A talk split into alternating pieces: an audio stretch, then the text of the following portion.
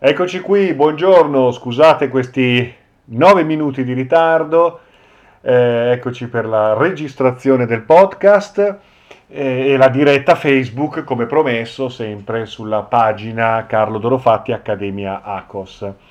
Vi ricordo tutti gli appuntamenti, carlodorofatti.com, trovate tutte le date, quindi eh, ripartono i gruppi di meditazione a Terni al mercoledì e anche un gruppo nuovo informazione al venerdì.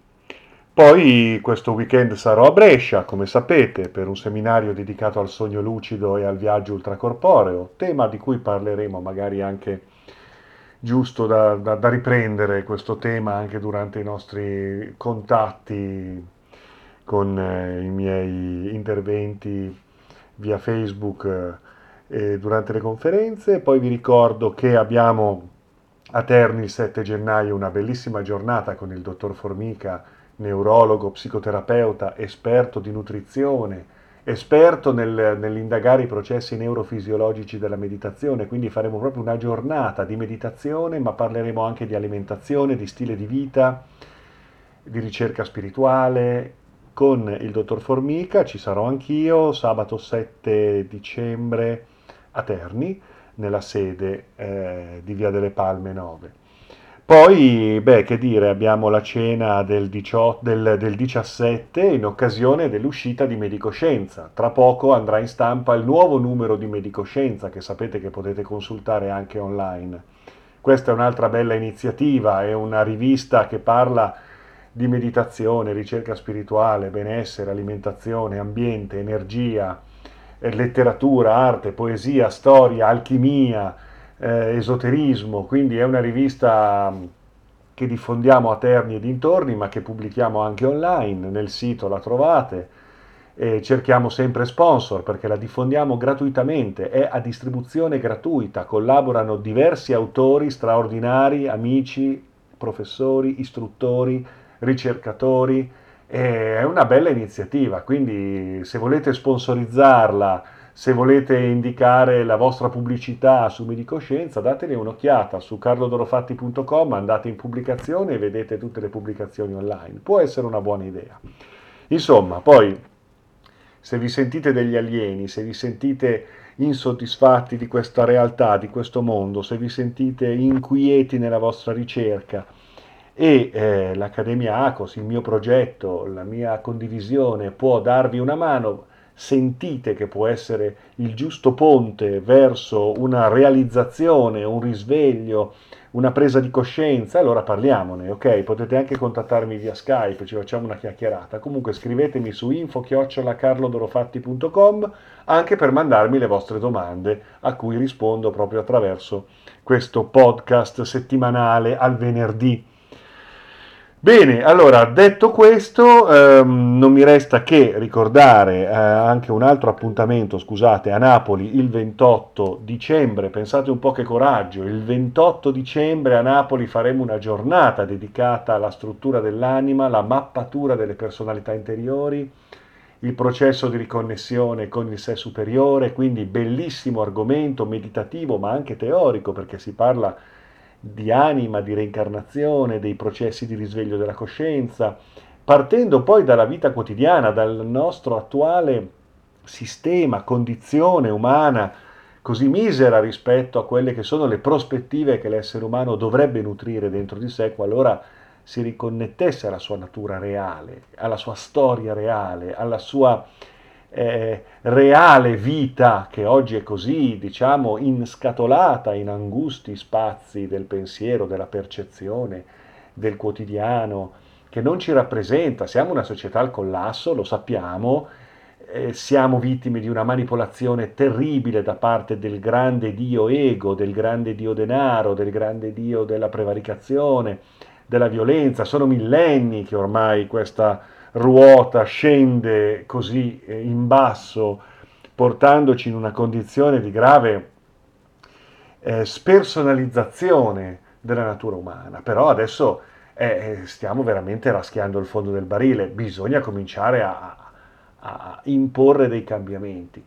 Ora, se questi cambiamenti passano attraverso una rivoluzione, una ribellione, no, no, non passano di lì, perché anzi non vede l'ora il sistema di creare queste sommosse, questi dissidi, perché alla fine è tutto intrattenimento, lavoro per i giornalisti, gossip, eh, junk TV, t- televisione spazzatura, tutte cazzate, alla fine non si cambia niente. Bisogna creare dei presupposti diversi, interiori, risvegliare un'energia di un certo tipo a livello individuale e poi sincronicamente incontrando le persone che risuonano su un certo tipo di frequenza di lavoro, di risveglio interiore e da lì muovere dei passi che non saranno risolutori rispetto al collasso del mondo, ma saranno tuttavia selettivi di un segnale di vita che condurrà chi avrà il coraggio di alimentare in sé questa fiamma verso ulteriori manifestazioni del possibile, come se stessimo seminando i presupposti per una nuova specie. I dinosauri scompariranno, rimarranno quei piccoli mammiferi, quelle piccole, ecco, noi siamo quei piccoli mammiferi che stanno cercando di creare i presupposti non solo di una continuità eventualmente biologica e fisica e materiale su questo piano di realtà, ma anche una continuità sottile, spirituale, trascendentale, metafisica, traslativa su altri piani della realtà, dove la manifestazione può ricomporsi, riformularsi. E qui entriamo nell'esoterismo. È chiaro che entriamo nell'esoterismo, entriamo in concetti, pensieri che non sono quelli del adesso scendo in piazza e cambio il mondo. Non è più così. Ormai il collasso è globale, la manipolazione è globale. È subdola, è strategica, è sottile, è fatta bene. Quindi non facciamoci ingannare e polarizzare da quel tipo di pseudo soluzioni che a loro volta vengono pianificate dall'alto nelle grandi sedi del potere egocentrico che l'essere umano è riuscito così intensamente a creare, creando questa società così assurda. Eh, dobbiamo muoverci attraverso altre sintonie alchemico-magiche che hanno a che fare comunque con la manifestazione della realtà, però parliamo di una conoscenza perduta, parliamo di qualcosa che l'essere umano non è più abituato a considerare nel suo rapporto con la realtà. Qui o ci crediamo e lo sentiamo, oppure eh, ci deprimiamo, ci distraiamo, collassiamo e collasseremo, eh, perché anche le nostre parti che corrispondono a questo sistema devono collassare. Però cerchiamo anche di creare i presupposti di una nuova fioritura in tutto questo. E, però ecco, quella nuova fioritura non è così semplice da impostare, bisogna acquisire delle conoscenze che ci riportano a considerare che cosa sia la realtà e che cosa sia l'essere umano nella sua manifestazione psicofisica e nella sua essenza spirituale, multidimensionale, come questa realtà esiste, come si formula una realtà irreale nel momento in cui il pensiero si allontana dalla coscienza e come si può recuperare una manifestazione reale nel momento in cui collassano, abortiscono gli universi della non coscienza. Questi sono temi grossi, importanti, che però partono dal nostro quotidiano. Ok, adesso non mi voglio ulteriormente annoiare con queste mie elucubrazioni, ma andiamo giustamente a a fare quattro chiacchiere. Certo, un'amica mi dice non è internet la soluzione, ma certo che è internet la soluzione. Internet è un mezzo che, che usiamo per fare quattro chiacchiere tra amici, visto che c'è, tanto vale. Internet non è certo la soluzione, è ovvio. Eh, però, ripeto, muoviamoci per come possiamo. Certo che io faccio poi eh, l'accademia, i gruppi, eh, gli incontri, eh, porto avanti un filone parallelo molto intimo, molto personale, in tempo reale, fatto di persone, di dialogo, di confronto, di trasmissione e condivisione di conoscenza. Quindi certo, eh, tu mi dici potremmo ricostruire, ricominciare, dobbiamo unirci. Io sono d'accordo con te, carissima, sono d'accordo con te. Io sto cercando di farlo, lo sto facendo, lo facciamo eh, in questo momento sto creando i presupposti di una rete di relazioni autentiche, belle, all'insegna di una bella condivisione, di una bella conoscenza, di una bella progettualità. Lo sto facendo, lo sto facendo qui a Terni, lo sto facendo a Brescia, lo sto facendo a Napoli in quei luoghi dove sono emerse sincronicamente delle circostanze favorevoli per farlo e quindi non solo a Terni dove abito, ma anche mi muovo laddove si creano poi dei presupposti, no? mi chiamano, facciamo, creiamo un gruppo di meditazione, portiamo avanti un progetto, un'accademia per condividere delle cose e poi al di là di quella che è la facciata, l'accademia, i corsi, i, i, i, percorsi che io poi imposto proprio per trasmettere determinati elementi, determinate linee di conoscenza, anche avvalendomi di molti docenti, di molti istruttori, eh? soprattutto qui a Terni, siamo una bella squadra. Però ecco, poi ci sono a latere di tutto questo qual, de, de, dei momenti anche più profondi, più intimi, anche a porte chiuse, perché poi ecco, è bene anche eh, permettere che questi germogli crescano in serra, quindi si creano anche dei presupposti umani di scambio, di vicinanza, di confronto, sempre molto liberi, eh, sempre molto ecco, eh, all'insegna veramente di un rispetto dell'individuo che è centrale, sempre e comunque con il suo libero arbitrio, il suo viaggio, è sempre meritevole di stima, di rispetto, però ecco, ovviamente cerchiamo di farlo, ok? E cosa mi dice? C'è, c'è una persona che mi manda una poesia. Mi dice, ecco, una bella poesia che vi voglio leggere e grazie per interagire anche direttamente con la chat, siete fantastici. Questa persona scrive, XX secolo, treno di invidia, di valigie, di sugo polposo, ferraglia fuligginosa, rotaie Afrore rugginoso, pioggia acida sul cammino, vomito sui sedili, ventre molle, corsa sul posto, lamiere marcite, cimitero d'auto, zanne di coccodrillo, treno d'invidio, valigie sventrate. Eh, guarda, è proprio così, è uno scenario veramente apocalittico che io non voglio alimentare perché di terrore già ci riempiono i mass media, però quello che ci dicono i mass media è un terrore manipolatorio Invece la denuncia dell'Apocalisse incombente, la denuncia, adesso non facciamo i millenaristi, l'Apocalisse, però guardiamoci attorno, il rendersi conto che il sistema è al collasso, guardate anche l'Italia adesso, cioè non abbiamo tanto da scherzarci sopra, eh. noi siamo con, costantemente pervasi dall'intrattenimento televisivo, dalle cazzate, il Black Friday, il Natale adesso arriva, parte, parte il moviolone delle cazzate, però intanto si firma il MES, cioè, intanto si stanno facendo delle, delle manovre, delle cose che veramente io non so l'Italia, parte del mondo ovviamente, come andrà a finire nei prossimi anni. Eh? Comunque, eh, è giusto denunciarlo, dirlo, vederlo. Sì, stiamo collassando. È fallito questo tentativo di civiltà, perché è stata una civiltà non connessa ad un livello di coscienza, ad una concezione ecologica dell'evoluzione, a una concezione... Eh, olistica del progresso, ad una concezione reale del, um, della scienza che è al servizio del soldo. Si è perso il senso della bellezza, il senso dell'arte, il senso dell'umanità, il senso delle cose, c'è un'ignoranza profonda che dilaga, c'è una società dell'apparenza. È fallito questo tentativo di civiltà e diciamolo.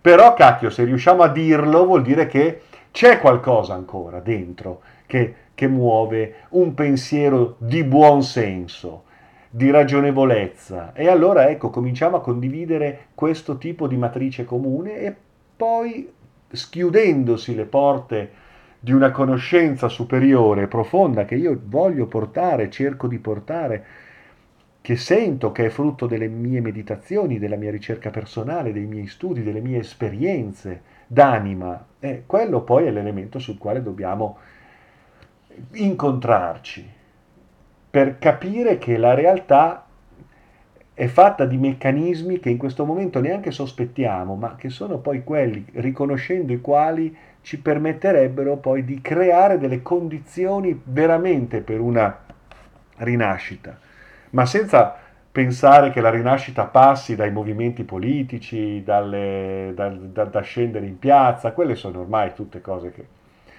la, la, la, il sistema ha saputo molto bene e sa molto bene intercettare e manipolare e strumentalizzare fatti di slogan, fatti di, di persone che magari sono anche in buona fede, ma sono totalmente al servizio di una strategia molto complessa eh, che va nella direzione comunque sempre della, della, della nostra schiavitù, della nostra sottomissione, della nostra morte spirituale, ma tra poco anche morte fisica. Eh?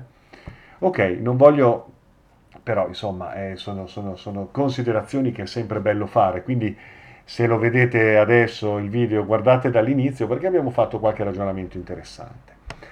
Allora, veniamo alle domande di oggi, così, eh, perché se no eh, di che parliamo? Allora, un caro amico mi scrive e mi dice, hai mai letto o visto, visto cose sul, sull'aeroporto massonico di Denver?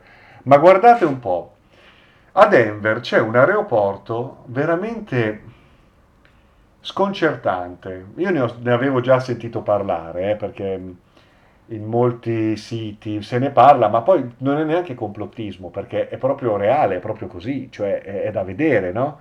In questo aeroporto ci, ci, sono un mucchio di simboli massonici, frasi, ehm, affreschi, dipinti, eh, monumenti veramente inquietanti, no? E ehm, di progettazione massonica, quasi come annunciassero eh, la fine di un mondo e finalmente la eh, prosecuzione di un nuovo ordine mondiale che finalmente ecco, eh, presiederà le sorti di questo mondo, di questa terra, ovviamente governata dai grandi potenti che ovviamente si preoccupano tanto per noi, eh, cioè, caspita. E allora ecco questa celebrazione del nuovo ordine mondiale, ma proprio è scritto lì, cioè non è che bisogna essere dei complottisti. Eh.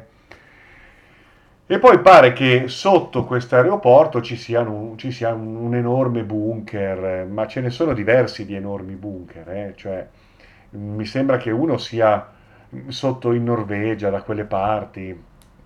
Comunque è vero che sul pianeta esistono degli enormi bunker nei quali ci si può vivere anche bene, anche lussuosamente, con riserve alimentari notevoli, con eh, filtri per l'aria, insomma molto ben congegnati, enormi, destinati a essere utilizzati da, da, da, chi, può, da chi, potrà permetterselo, ecco, da, chi ovviamente li ha progettati questi grandi bunker. Quindi l'aeroporto di Denver non è non è l'unico, quindi sicuramente c'è questo, ma addirittura eh, alcune interpretazioni di alcune scritte in questo aeroporto lasciano intendere che ci sia un progetto non tanto per salvare l'umanità da un collasso che è fatto di inquinamento, finanza speculativa, capitalismo neoliberista estremo, cioè allora uno dice ok, salviamo il salvabile, vediamo di metterci una pezza. No, mm,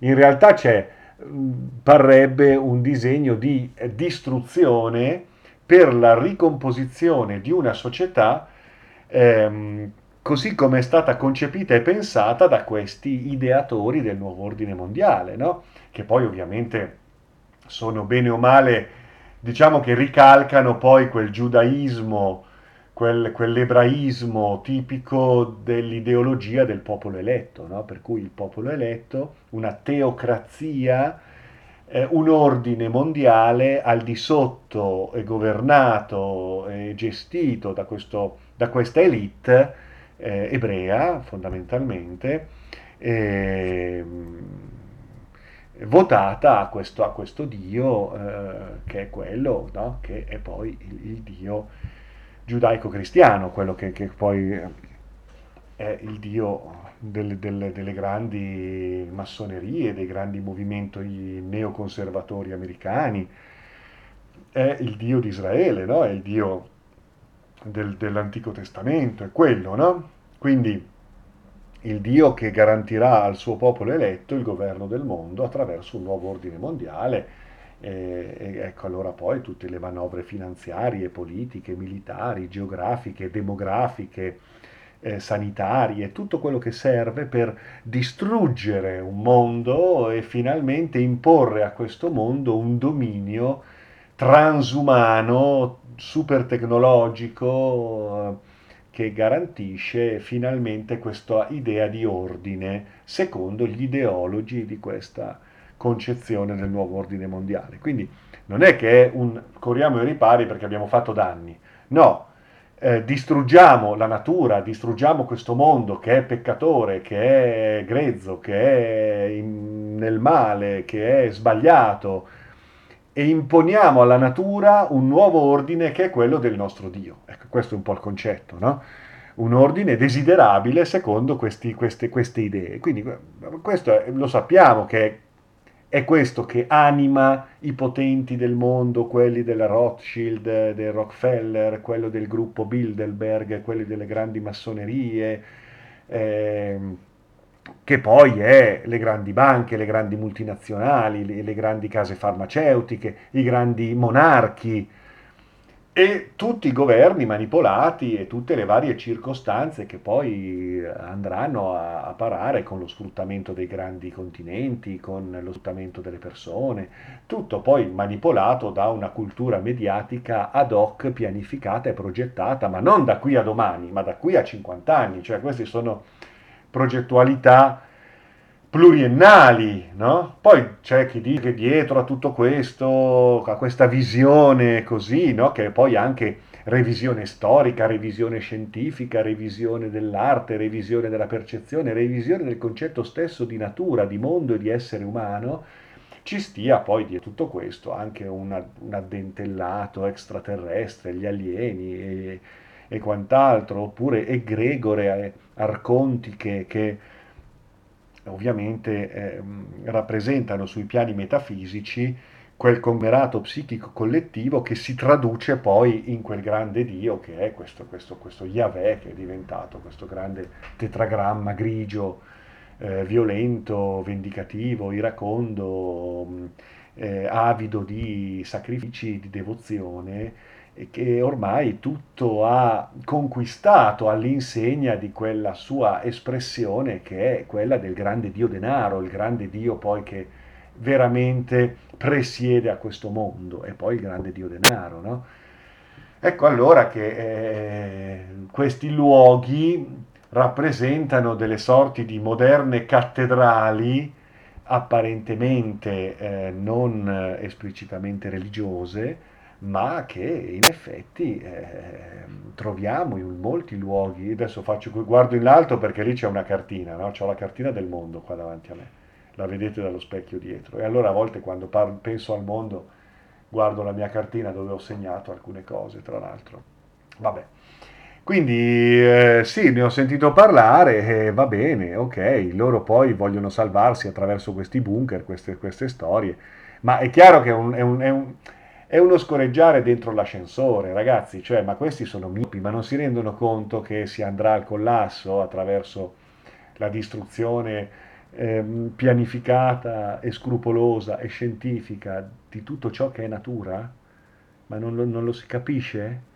La natura dell'uomo, la natura donna, la natura del, dei boschi, la natura della terra, odiano tutto questo odiano l'uomo, odiano la donna, odiano la natura, odiano gli alberi, odiano i boschi, odiano eh, le espressioni più belle della vita, perché, perché adesso hanno questo trip del, del, dell'universo super tecnologizzato, transumanista, eh, che dovrebbe rappresentare ecco, la perfezione di quell'ordine mondiale consegnatogli e incaricatogli dal loro, dal loro Dio che impone il suo ordine al caos della natura, ma non è proprio così, in realtà questa è una follia, ovviamente, chiaramente, lo sentiamo, lo capiamo, anche a parlarne, è, è ovvio, è un Dio folle, adorato da folli, che inganna greggi di folli.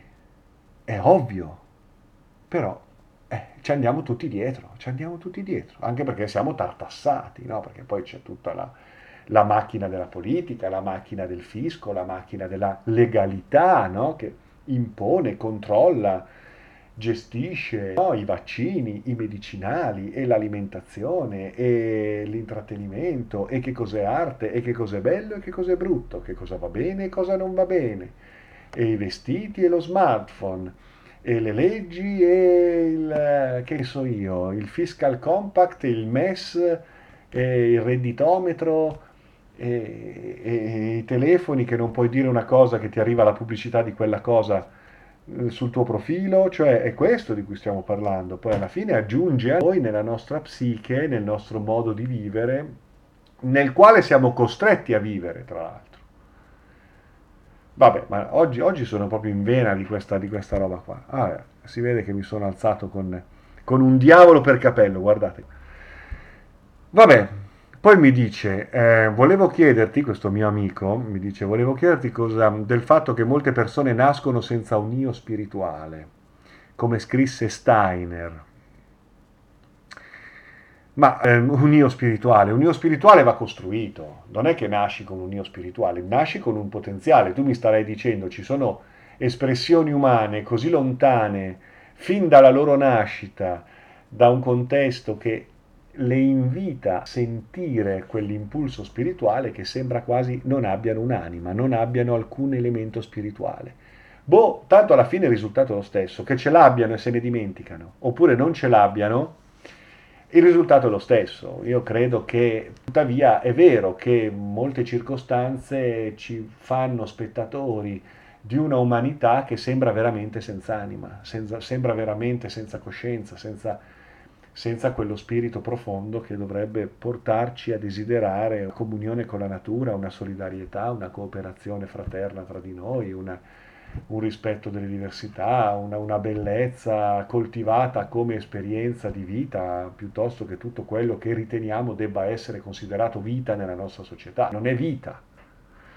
Boh, eh, come nascono persone senza un io spirituale Beh, può darsi, perché poi, secondo l'esoterismo, quella scintilla divina può essere anche persa da una specie che non è più in grado di rappresentare, non è più in grado di rappresentare un veicolo senziente, intelligente di coscienza potenziale, perché è una specie ormai eh, eh, regredita ad una eh, percezione che non è tanto compromessa nella sua complessità sensoriale, ma è compromessa nella sua capacità mentale, ovvero elaborativa, intellettuale, cioè è compromesso non tanto il livello della percezione quanto il livello dell'elaborazione di realtà. Nel nostro caso, allora potremmo dire che se la nostra elaborazione di realtà va al di sotto di una certa capacità di complessità, per preferire una unicità di pensiero, tipica poi del pensiero monoidealista, monoteista, no? allora eh, in quel caso può anche darsi che venendo meno una complessità percettivo-elaborativa intelligente, un, una, un, un essere, una, un, una manifestazione di vita, possa non ehm, assolvere a quella possibilità che ha di rendersi veicolo di coscienza illuminata, di coscienza spirituale. Può darsi, può darsi. Non mi sorprenderebbe se questo fosse ormai, se fossimo arrivati ormai a questo, cioè non solo ad esserci dimenticati di avere una coscienza, dimenticati di cosa sia la coscienza, di quale sia la nostra vera natura, di quale sia stata la nostra vera storia, di quale sia la nostra eh, possibile evoluzione. Ecco, non solo ci siamo allontanati da questo, ma addirittura nasciamo più senza questo componente e quindi siamo veramente zombie, no? Perché non siamo neanche animali. Siamo animali evolutisi in un certo modo che attraverso una vicenda triste hanno dato così spazio a una visione distorta delle cose per cui rendono questo sistema di realtà abortivo, per cui necessariamente dovrà collassare e riformularsi in nuove possibili manifestazioni laddove la vita possa nuovamente rendersi capace di coscienza, quindi senziente in una forma tale per cui la coscienza può nuovamente manifestarsi. Può darsi che sia così, fa parte del grande gioco in fondo, no?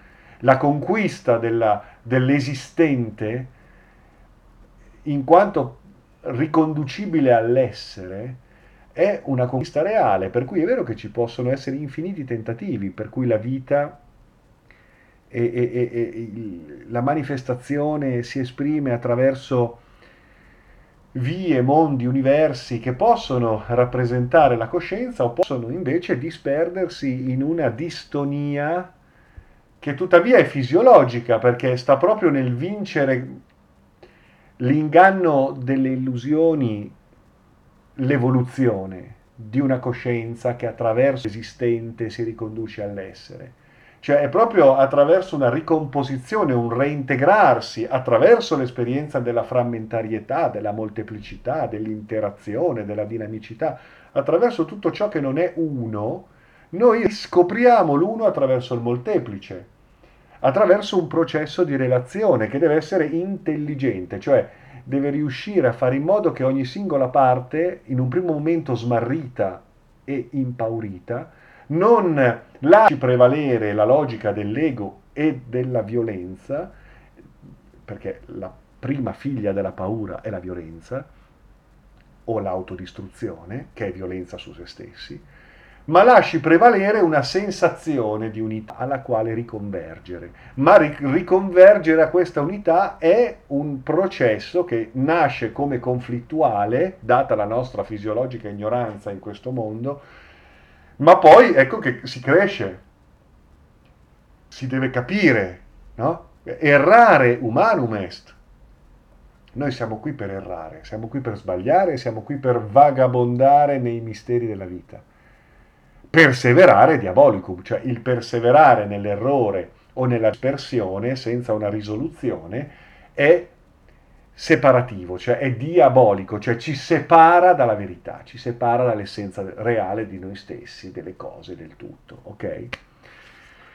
Quindi, eh, è questo, caro il mio amico, eh, bisogna, bisogna fare i conti un po' con tutto questo con tutta questa follia e tutta questa straordinaria possibilità evolutiva che comunque ancora rimane nel momento in cui siamo qui a parlarci. Siamo qui a, a condividere tutto questo. Un altro mio amico, una, ah, una, cara amica, ah, questa è una cara amica di, di Napoli, mi dice, ti porgo, ti porgo una domanda che mi ronza nella testa da un po' di tempo. Se Dio, Satana, gli angeli e i demoni e tutte le creature di cui ci hanno raccontato, in cui ci hanno fatto credere, sono egregore, cioè forme pensiero psiche collettive, create e alimentate dagli esseri umani e poi autoalimentate. Allora tutte le storie, tutti i libri scritti su di essi, la storia di Lucifero, la sua caduta, Adamo ed Eva, che cosa sono? Stati di coscienza vissuti da qualcuno? Conoscenza approfondita e consapevole della propria anima e quindi delle proprie personalità? Esiste qualche verità? Qualcuno è vissuto veramente? Bellissima riflessione, perché poi tu riporti dentro di te questi stereotipi, archetipi, miti della creazione e della vicenda umana. Allora, ogni religione ha le sue narrazioni, ha i suoi miti, ha i suoi stereotipi, eh, inventa la sua storia autosostenentesi. Tuttavia anche l'esoterismo, anche la conoscenza, anche l'indagine della realtà dentro e fuori di noi si esprime attraverso i linguaggi del simbolo, del mito, dell'arte, della narrazione. Produce i suoi simboli, ripeto, no? Suoi, eh, le sue icone, ok? Quindi, nei miti religiosi possiamo rintracciare degli elementi interessanti, forse arcaici, che sono stati poi manipolati, rivisitati, riscritti in funzione magari di una logica di potere più che di una logica spirituale, però possiamo rintracciare delle cose interessanti? Sì, possiamo rintracciare delle cose interessanti. Spesso bisogna reinterpretare la narrazione, reinterpretarne i personaggi, reinterpretarne la morale, reinterpretarne i simboli, che sono simboli sia del manifesto ma anche dell'immanifesto, anche del mondo interiore, che può essere decifrato attraverso simboli. Attenzione poi, il simbolo si fa mito, il mito traduce, ma tradisce. Quindi eh, l'esperienza spirituale diventa mistica, diventa trascendentale, trascende anche le figure del mito. Però le figure del mito ci aiutano, ma ci aiutano se il mito viene recuperato nella sua eh, formulazione originaria, che non è quella delle religioni, che non è quella dei libri cosiddetti sacri, che poi sono un misto tra libri di storia, libri di politica, eh, che ben si prestano tra l'altro anche a eh, interpretazioni di carattere ufologico contattista, certo che sì, e, però ecco, mh, mm, non bisogna solo smontarli, questi miti religiosi, questi libri sacri religiosi, sono sicuramente da smontare. Però attenzione, nello smontarli intanto possiamo rintracciare delle cose interessanti che ci permettono di capire delle dinamiche interessanti della realtà fuori e dentro di noi. Anche nella loro lettura critica e, e, e nella, nella, denuncia no, di certi meccanismi. Eh. Ma spesso si trovano, reinterpretandoli, degli elementi utili. E allora sì, hai ragione, Lucifero, la caduta, Adamo ed Eva, l'albero della vita, l'albero della conoscenza del bene e del male, ma solo per parlare della Bibbia, ma poi ci sono tanti altri riferimenti, dalle Numa Elish al Corano, a, a, ai Veda, eh, alle mitologie norrene, l'Edda, eh, che so io, piuttosto che il um, Uralinda, no? ci sono delle, delle cose molto interessanti che però purtroppo sono state eh,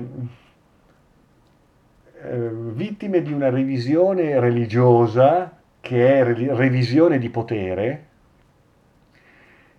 che non, e quindi non è facile, non è facile rintracciare quel filo che potrebbe essere interessante, sia per smascherare def- definitivamente quella dinamica di potere, che è anche dinamica metafisica e aliena,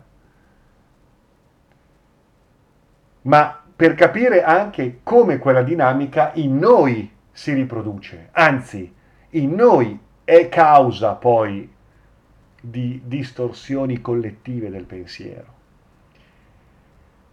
E quegli stessi miti, con quegli stessi mattoncini, possiamo andare a ricostruire, a recuperare degli archetipi autentici? Sono certo che è così. Non è facile bisogna indagare dentro di sé soprattutto. Però certo che si possono poi andare a comprendere delle cose e i conti tornano molto meglio che non come la religione cerca di farci ritornare con le sue storielline ridicole. Quindi ottima domanda, magari sarà un lavoro che faremo a Napoli, chissà, magari nel corso del nostro lavoro che adesso stiamo facendo di indagine della struttura dell'anima, la meditazione come strumento di autocoscienza, miti, stereotipi e archetipi della nostra costituzione interiore, sicuramente potremmo anche non solo andare a recuperare dei miti o dei testi sacri per andare a vedere come poi ci possono essere dietro delle cose interessanti, forse anche difficili da recuperare, forse perdute, ma possiamo anche partire dalle fiabe. Le fiabe dei bambini di tutte le culture, dalle fiabe degli indiani d'America alle fiabe degli sciamani della Siberia, alle fiabe tribali dell'Africa nera, fino ad arrivare alle nostre fiabe antiche e moderne, passando dalle fiabe stupende che ci hanno accompagnato da bambini, che poi a volte stupende non erano perché erano anche piuttosto inquietanti, per arrivare poi a Collodi, Pinocchio, perché no? parliamone delle grandi fiabe, perché le grandi fiabe, che sono un po' i miti del popolo, eh, ci sono degli elementi interessanti di conoscenza. Anche quelle fiabe moderne che oggi ci arrivano attraverso i film. Ma guardate che ci sono dei film ormai da 30 anni a questa parte che sono stupendi, che hanno dietro una conoscenza straordinaria, che trasmettono degli input straordinari. Probabilmente ci deve essere qualcuno che ha queste pensate straordinarie, ma ci sono anche delle serie su Netflix che sono bellissime. I miti moderni, c'è qualcuno che si prende la briga di scrivere dei moderni miti che in fondo riscrivono gli antichi miti attraverso il linguaggio del cinema. Grazie a questo qualcuno, non so se lo fa apposta o se gli capita per caso. Fatto sta che anche oggi nei moderni miti, moderni, nelle moderne fiabe cinematografiche possiamo rintracciare delle cose molto interessanti.